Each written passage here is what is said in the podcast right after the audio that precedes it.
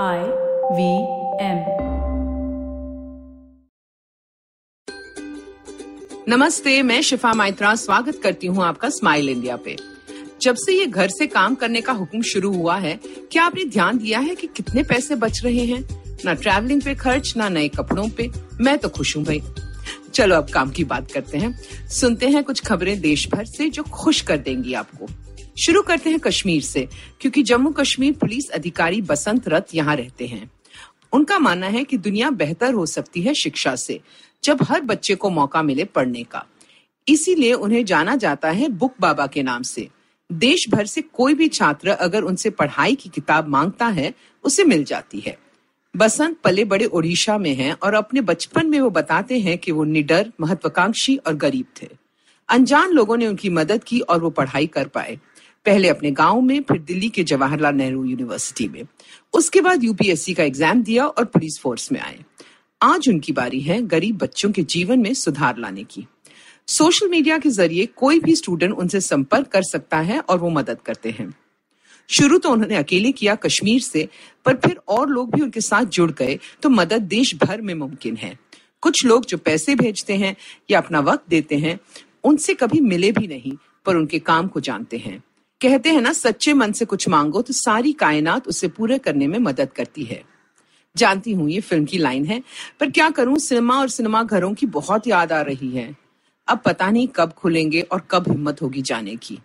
पर जरा सोचो कि देश में कितनी जगह है जहाँ सिनेमा हॉल है ही नहीं।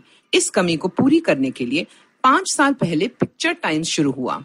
इनके पास है चलते फिरते सिनेमा घर जो देश भर में घूमते हैं।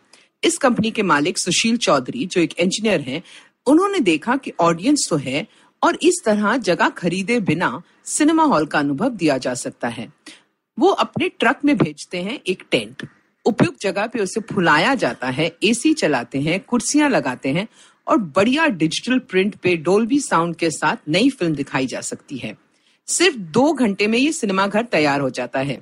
टिकट भी मल्टीप्लेक्स की तरह महँगी नहीं होती। फ़िल्मों के साथ साथ सरकार के ज़रूरी जनहित वाले संदेश भी जनता तक पहुँचते हैं। अभी ये देश के चौदह राज्यों में मौजूद है और लोग इंतज़ार करते हैं पिक्चर टाइम के ट्रक का। लॉकडाउन के बाद फिर होगा शुरू ये सिलसिला। मुझे तो बड़ा सही लगा ये मामला। अब ये फिल्मी कहानी सुनो भोपाल से। घटना तो सच में घटी थी, पर इसके पात्रों को भी पता नहीं था कि ऐसा होगा।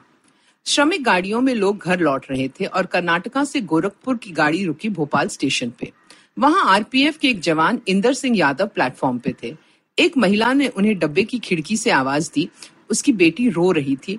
उसने कहा, आप इसके लिए दूध ला सकते हो क्या? भूखी है। इंदर तुरंत निकल पड़ा, पर प्लेटफॉर्म पे तो मिला ही नहीं। तो वो स्टेशन के बाहर एक दुकान पे पहुँच गए। लौटे तो देखा गाड़ी चल पड़ी थी और गति पकड़ रही थी। उन्होंने दौड़ लगाई और अंधाधुंध भागते रहे उस डिब्बे तक। दरवाजे पे महिला इंतज़ार कर रही थी और दूध पाकर बहुत खुश हो गई। ट्रेन में बैठे और प्लेटफॉर्म पे खड़े सभी लोगों ने इंदर के लिए तालियाँ बजाई। सीसीटीवी पे ये पूरा किस्सा कैद हो गया। किसी ने सोशल मीडिया पे उन्हें दबंग बताते हुए शेयर किया। रेल मंत्री ने भी देखा और उसी वक्त इंदर की प्रशंसा की और उनके लिए इनाम भी घोषित कर दिया।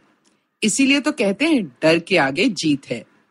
एक और औरत है चेन्नई में जो निडरता से काम कर रही है, जब से महामारी शुरू हुई है। वो है सिविल इंजीनियर दिव्या मुराथिया। ये फेक न्यूज़ या गलत खबर का खुलासा करती हैं, वो सोशल मीडिया पे हो या फिर व्हाट्सएप पे। ये भी एक ज़रूरी बात है आजकल। बीमारी के साथ साथ डर को भी संभालना होगा। धन्यवाद, दिव्या। बहुत मन करता है ना तुरंत मैसेज फॉरवर्ड करने का। सभी का करता है और महाराष्ट्र में तो स्थिति इतनी बुरी हो गई कि सरकार को घोषणा करनी पड़ी कि ग्रुप एडमिन को जेल हो जाएगी।